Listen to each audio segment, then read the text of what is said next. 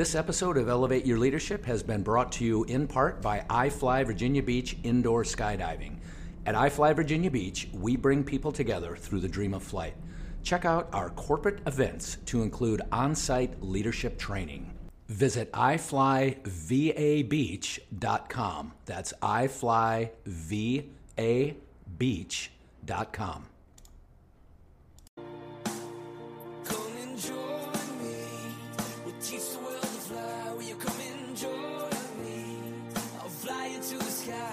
Welcome to the Elevate Your Leadership podcast series with U.S. Navy Special Operations veteran, CEO, and hockey fanatic Bob Pizzini.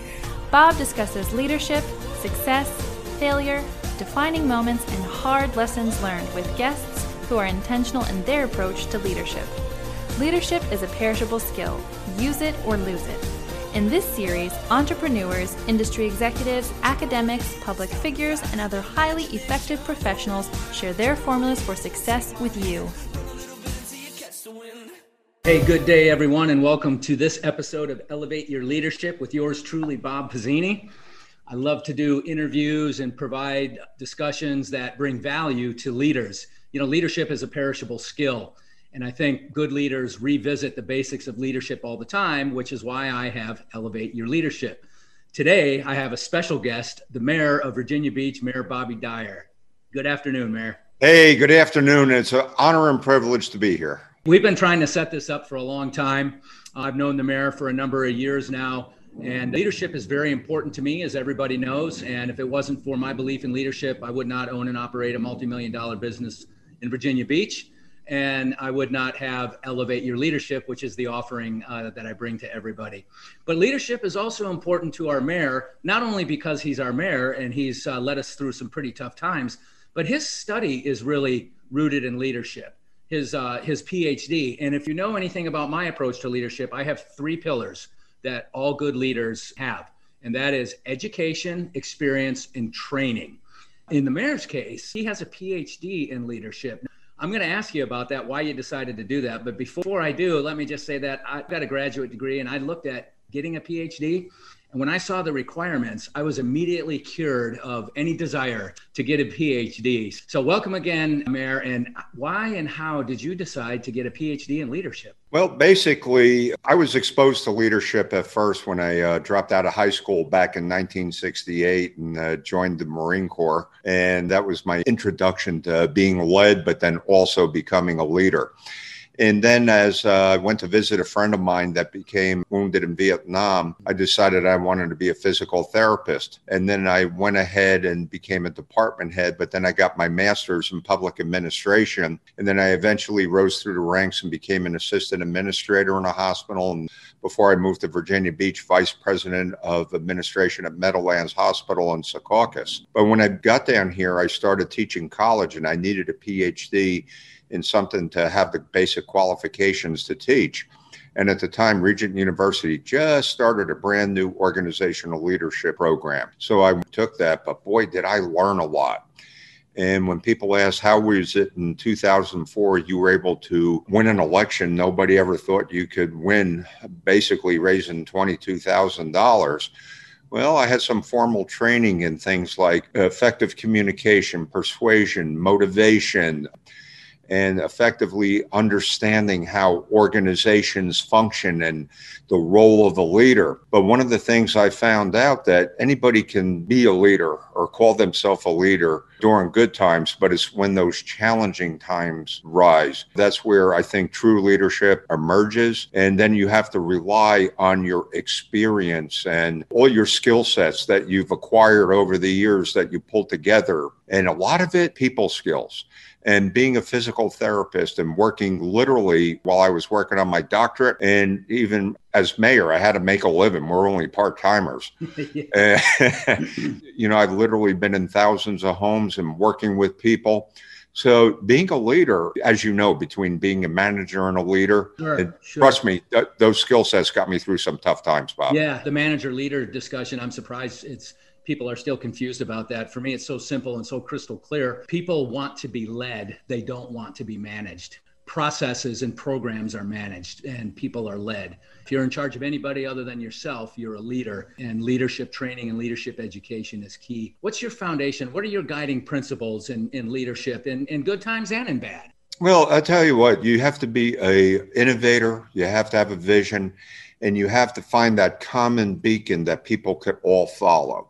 You can't use your vision. It can't be about me. It's got to be about we. It's got to be about the organization that you're trying to do. And surrounding yourself with the right people, with the right skill sets to do the mission, and to have a observable mission statement that's achievable, that people can buy into.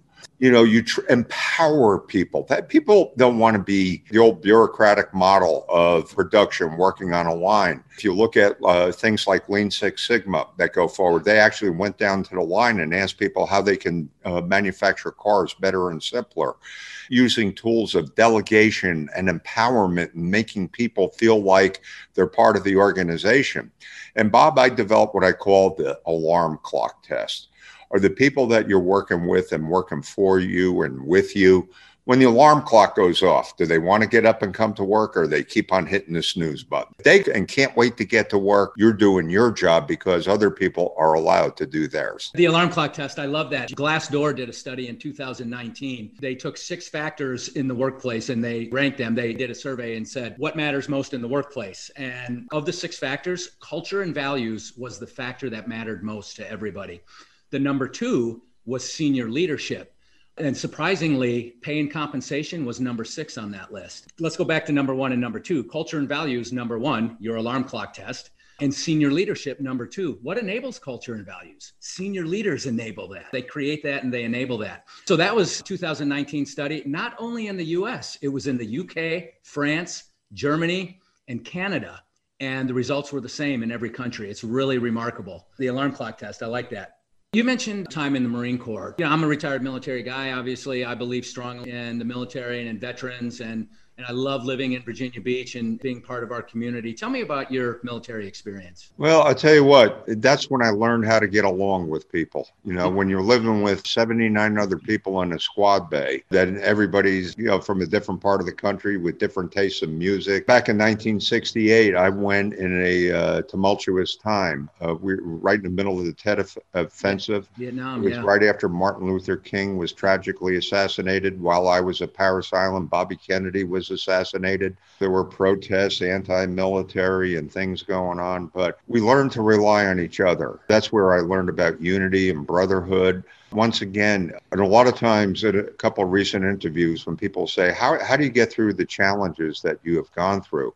But I remember as a scared, dare I say, a little chunky, overweight guy at 17 at Parris Island, when I saw that confidence course, and you look at it and say, my God, how am I going to possibly be able to do that? Somehow you do. And as soon as you finish it and you're smiling, the drill instructor say, hey, you did great. Do it again. And so, you know, when I'm confronted with those challenges, you know, I look at it and say, boy, it seems insurmountable at first, but, you know, somehow you find a way. And leaders don't do things by themselves. Anybody thinks that they can be a mayor by him or herself without relying on a team, without building a bridge with your council members, with your staff members, your management team, but also working with the people of Virginia Beach. I call it the island unto myself theory of management cannot exist, and you can be an effective mayor. As you were talking about completing the obstacle course and how am I going to get through this, I flashed back to my military days, and it was my teammates who got me through it. And of course, you went there in your discussion and said you got to surround yourself by the right people. But there's no doubt that having a strong, effective team is really what makes things happen. If you say, who invented the light bulb? Everybody says Thomas Edison. Thomas Edison actually led a team of researchers who developed the light bulb. Most things in this world of great achievement were achieved or accomplished by a team of people, obviously with leadership, but very seldom does one individual create these great things in the world. Have you noticed, what years did you serve again in the military? 68 to 72. And then went to St. Louis University on the GI Bill. You know, I benefited from the modern day version of the GI Bill as well. My military service and the fact that I was able to get my education and, you know, serve 26 years was incredible. During your tenure as mayor, obviously, you have led this city through some pretty difficult situations. I think your first big challenge would have been the May 31st, 2019 mass shooting, which we're still dealing with, and you're still leading people through that. And then obviously the COVID situation. Now, I'm a business owner here in Virginia Beach, and I have to say that I participated in phone calls with Congresswoman Luria and Senators Kaine and Warner and you and every other city council member and the governor. And I know you participated at a much higher level in all those discussions. But as a business owner at the oceanfront and a member of the Hotel Association and the Restaurant Association, shout out to Diana Burke and Stacey Shiflett, restaurants took it, I think, the hardest. Hotels. Yes, yeah, hotels, everybody felt some pain, but we're getting through this so far, comparative to the rest of the country. How do you think we're doing compared to the rest of the country, and where are we headed in the near future? Well, I think the other thing about leadership is the willingness and ability to work collaboratively, even with people of different mindsets, and figuring out what you have in common going forward. I was asked recently, am I a Republican? You know, the race right now does have a partisan slant. And I said proudly, yes, I am a Reagan Republican. And what do I mean by that? He was able to work with Tip O'Neill over a bottle of scotch and get things accomplished. And when it came time to open the beaches here, I reached out to the governor, who's the opposite party, and established a rapport, and got together with a remarkable management team at both in the community and at City Hall. And we were able to convince the governor to open the beaches. And even before that, we were able to get the patios opened and, you know, just by calling a special session and doing things. The governor even acknowledged that we were the template of how to get beaches open. And yeah, he said they should use this nationally. And then he invited me up to the press conference, and we were able to open safely. But then part two, we also had the civil unrest that we had to contend with. But, you know, getting the beaches open by Memorial Day was paramount. Then going forward, making sure that things were not disrupted on July 4th and Labor Day. Our police, who are magnificent, did a tremendous job. And the thing is, when we were looking at the projections in the summer back in March, April, you know, it was not a good outlook. It was not a good projection. But what happened was that we just got acknowledged that we were the number one. The hotel system in Virginia Beach was number one in the country for percentage of occupancy in the nation. Yeah. And that was all collaborative work. This was not about Bobby D being the mayor. This was about we coming together as a collective, once again, with that unified vision and just willingness to work with each other. And we need more of that in this country these days. Yeah, for sure. You know, one of the other things I thought, you talk about coming together, we did the Visit Norfolk Virginia Beach campaign. I think that was tremendously successful, and I hope we do that going forward. I think by combining the forces of Norfolk and Virginia Beach and our CVBs, I think there's a lot of power there, and it gives the tourist more options. You know, they'll get more out of their visit if we look at the resources and the assets of Norfolk and Virginia Beach. Part of the leadership thing, I had to step forward, and I was the deciding vote on bringing the money forward before the budget came in. So it allowed the implementation of the joint advertising situation with Norfolk to come forward. And by being able and marketing even to locals that may live in Hampton or Newport News or Yorktown, hey, guess what? You got a resort like 45 minutes away. Come out. But once again, Bob, I'm just telling you that this was a united effort by folks like yourself, the Hotel Association, the Chamber, and all the folks coming together. This was a we effort that proved to be successful. I think it was. And I have to say, I enjoyed participating. You know, when I left active duty, there's a void there, right? My brothers and sisters in arms for 26 years. And I have to say that, especially going through this crisis, as we're still going through with the business community and other aspects of the community, the school system, we have this great relationship with SeaTac Elementary. It's really filled the void that leaving the military has left. So it's wonderful to participate with everybody. I want to ask you about the unfortunate events of May 31st. I don't want to go back and relive that day, but I want to know where we are as a community. Is there still work to be done there, or are we healed, or what's the disposition? Well, obviously, It is and will remain the darkest day in the history of Virginia Beach. But once again, you have to confront the adversity and try to turn it into opportunity whatever way you can.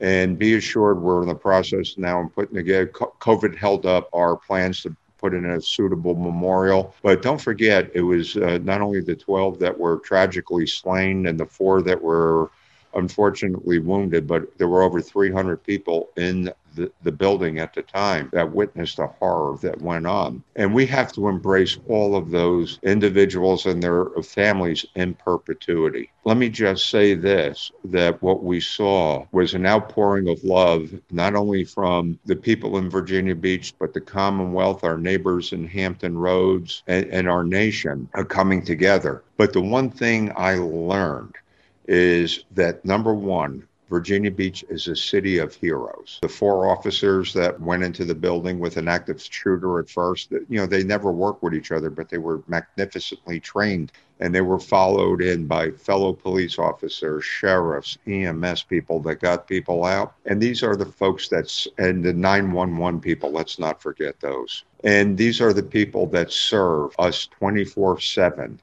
And that's why we are still regarded as the safest city in this nation. But when you think about that and the military presence and veterans like yourself that not only serve here, but retire here, we're the number one city for military veterans living in. We are indeed a city of heroes. The thing I found out, and I have said often, that the strength of Virginia Beach is the people of Virginia Beach, the people that have come together.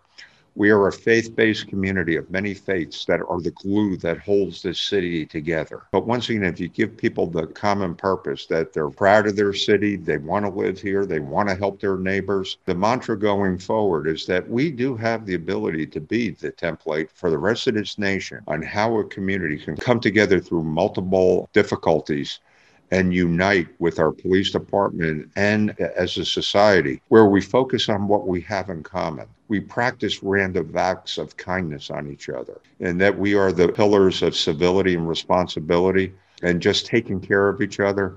That defines Virginia Beach. I love our police, fire, EMS. One of my employees, female, actually became a firefighter. She completed her firefighter academy about 6 months or so ago.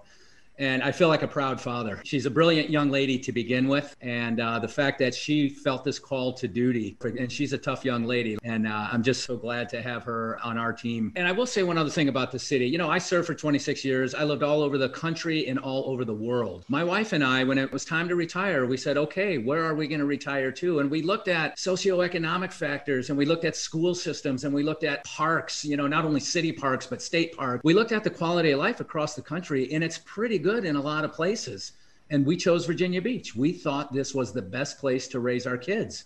And so far, so good. It's, you know, that decision was made 15 years ago. We live in a resort where people pay big bucks to come. And my goodness, we're hop, skip, and a jump from a great ocean, a town center, an agricultural area, rec centers, great library system, great school system.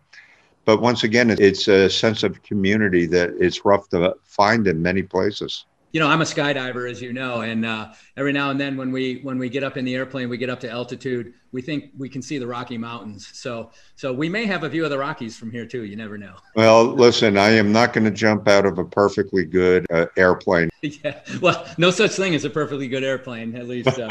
That's my thought there. Hey, last thing for you. 3 great achievements. We'll wrap up the B2, the two Bobs having a discussion here with your 3 great achievements after 50. Well, I'll tell you what, it really seems, I have a joke about myself. I had an attention deficit disorder before they knew what it was when I was a kid. I studied under the Sisters of Perpetual Guilt. Didn't need the Ritalin or anything. The things I did after 50, I got my PhD. I got married to the love of my life, my first marriage. And then getting elected to office. So the joke is I really didn't do squat my first half century, but I'm trying to make up after that. Well, way to go. I think you're doing a great job making up for it. Hey, not to one-up you, because I love your USMC hat, and I have the greatest respect for Marines. I've served with Marines all over the world, and they are as tough as their reputation makes them out to be. But I also served at EOD Mobile Unit 8 in Italy. So since you got your military hat, I thought I'd throw my military hat on. This was actually where I met my wife. She was stationed at the Naval Hospital in Sigonella in Sicily, Italy. So two Bobs wearing two great military hats. I'll tell you what, we're part of a proud fraternity, and I think both Bobs have one thing in common, that the military provided a solid foundation for us for success moving forward. Oh, man, we could do a whole nother 60-minute discussion on that alone. Absolutely. Hey, I appreciate your time today. Thank you so much, and good luck with everything you have going on. Hey, thank you, and God bless. Take care. Thank you for listening to the Elevate Your Leadership podcast. To contact Bob directly or to learn more about how Bob can advance you and your organization through leadership training, team building, executive coaching, and public speaking, visit robertpizzini.com. Robert, P-I-Z-Z-I-N-I.com, and connect with him on LinkedIn.